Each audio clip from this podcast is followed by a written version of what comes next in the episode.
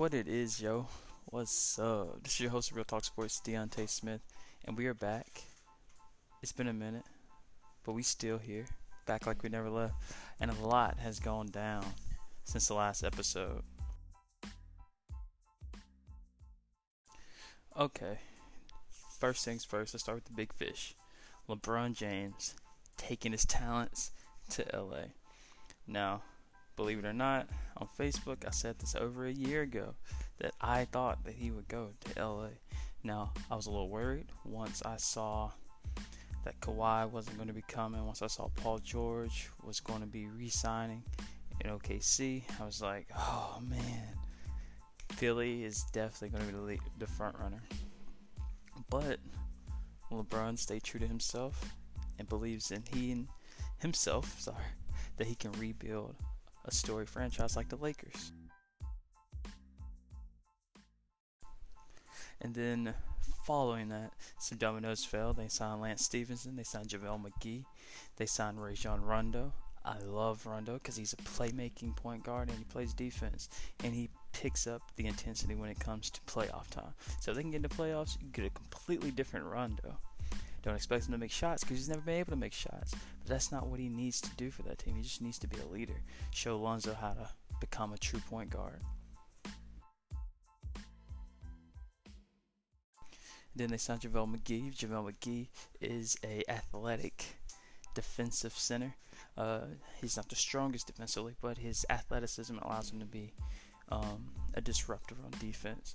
Now, so that means they can funnel everything inside, he can be there to protect the rim. That's something LeBron has never had. Tristan Thompson was as close as he gets, and Tristan is still below the rim type of defender. Um, now, and he and he wasn't too good in the pick and roll. I don't expect JaVale McGee to be great in the pick and roll, but his athleticism allows him to uh, to not be as skilled in some areas. Now, I do believe that the Lance Stephenson pickup was a uh, strategic pickup because just someone who who has earned LeBron's respect.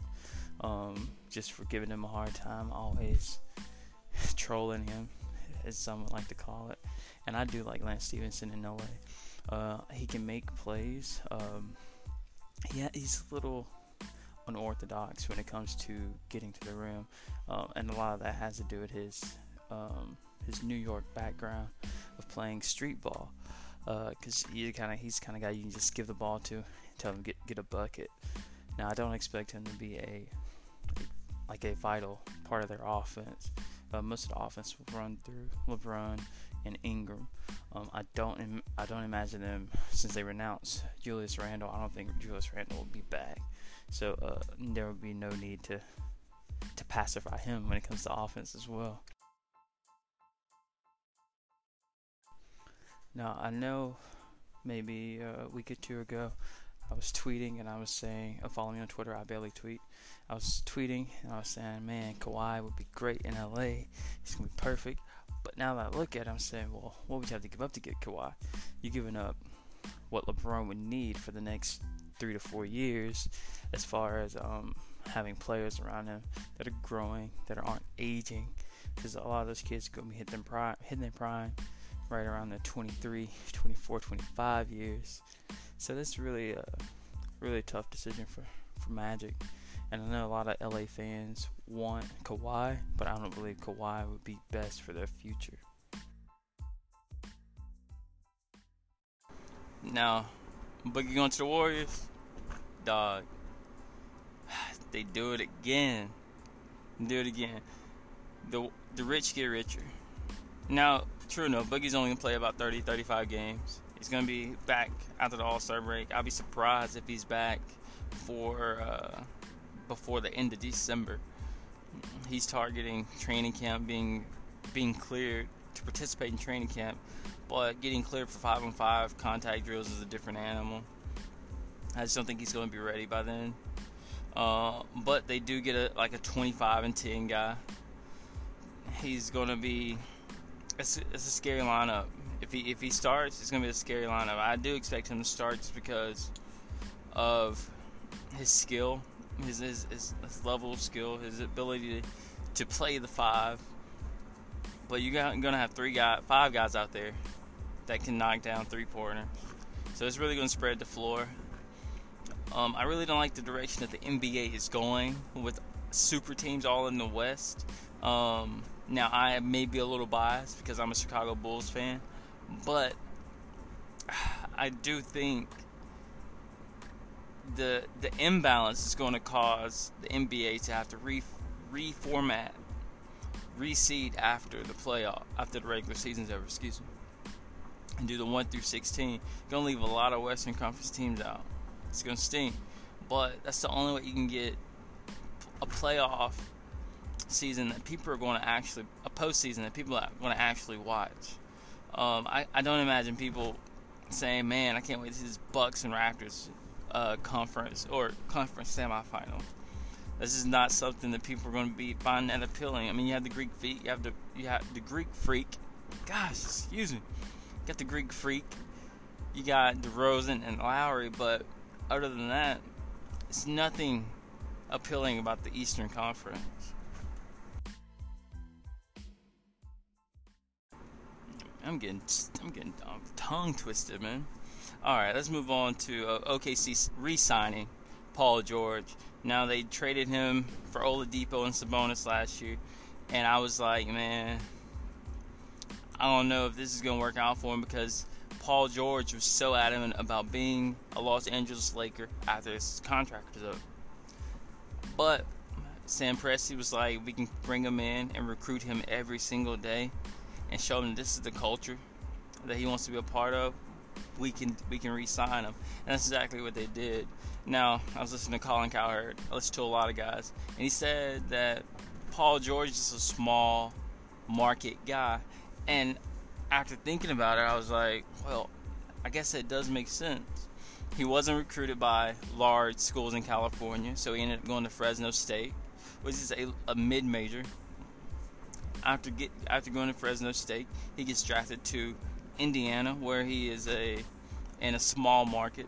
I want to say they're maybe the 22nd, seventh smallest market, and then he goes to an even smaller market, being OKC. He's just a small market guy. He's not.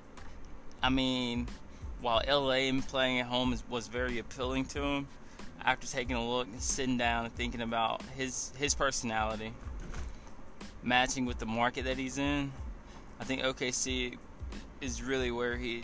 The, the, I think the four-year deal is going to end up turning into like a seven-year deal when it's all said and done. Um, now let's see who who was next. Oh gosh, Melo picked up the option. I know everybody saw that. Melo, dog. Just you need to just find a team and play your role. Know your role, Jabroni, as The Rock would say you got to know your role. He's not of all the guys taken in the class with him, he's probably the worst this late in his career. You got CP3, who is pretty solid. You got LeBron, uh, and they're all the same class, but they're all buddies. So the, the banana boat guys, he's he's making LeBron type money, Chris Paul type money, but he's putting up Derrick Rose type numbers, like present day Derrick Rose type numbers. He's not a spot up shooter. He, he doesn't want to be a spot up shooter. He'd much rather play ISO ball, hero ball. And that is not the way that the NBA plays anymore. He, he was better off staying in New York in the triangle with Phil Jackson and Jeff Hornacek. But they are they will buy they they are going to eventually eventually buy out Melo and Melo is likely going to sign with either LA, the Lakers, or the Miami Heat. And if you think about it, each of those teams have a member of the banana boat. I'm just saying.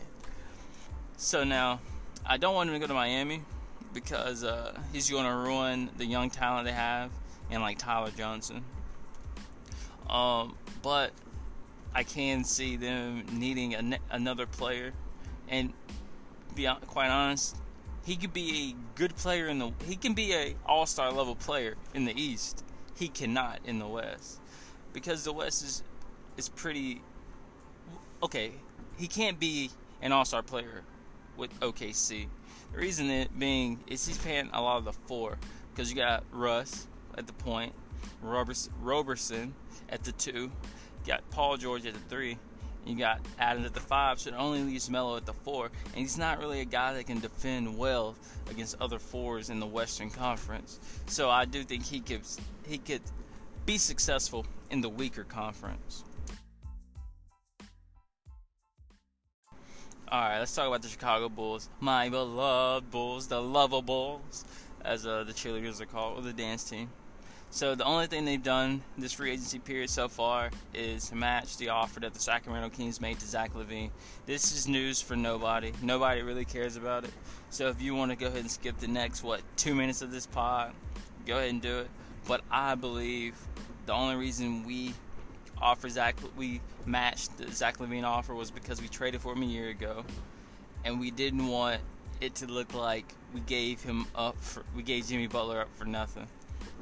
Because if we had given him up, we would pretty much traded Kris Dunn for Jimmy Butler straight up, and that is not a fair trade. By no, by no, uh, by no means of imagination. Now, speaking of Jimmy Butler, he's very unhappy in Minnesota, which I'm kind of glad because I want them to break up that, that squad in the West so he can come back east to a team like, hey, the Celtics.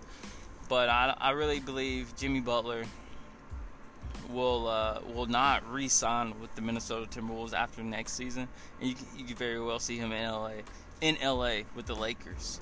Now, let me see what we want to touch on now. We got we got McGee. We talked about that. We talked about Rondo. Let's talk about possible guys for the next class for the Los Angeles Lakers because they won't be signing anybody else. And this the rest of this free agency class is really going to be a needle mover. But I would like to see. Well, I'll just talk about a wish list of three guys that I want to see in a Los Angeles Lakers uniform next year, or see them go after next year. I'm gonna have to say Demarcus Cousins be number one. Klay Thompson will be number two. And uh, I'll have to say, why not KD? Go after KD next year.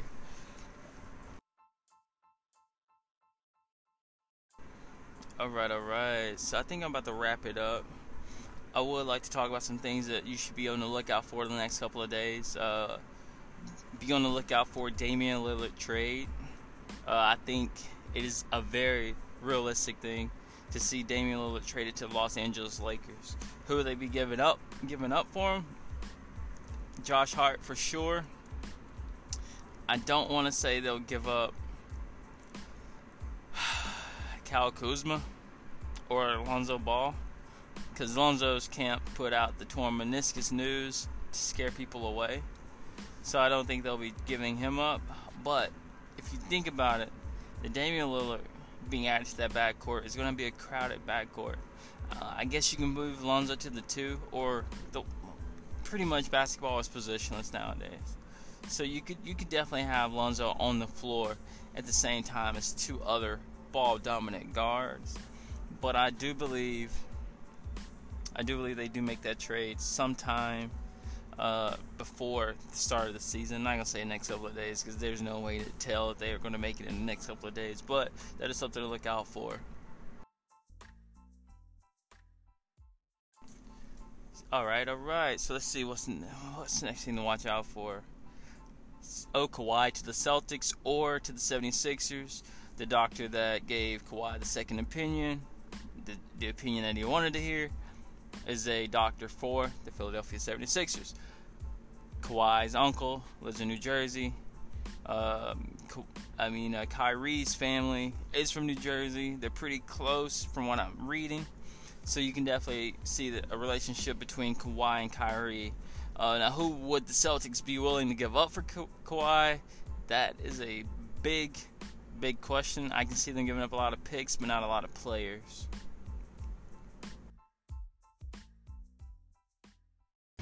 And as always, guys, I leave it open for you all at the end. Give me a call in via Anchor. Give me a call in via voicemail.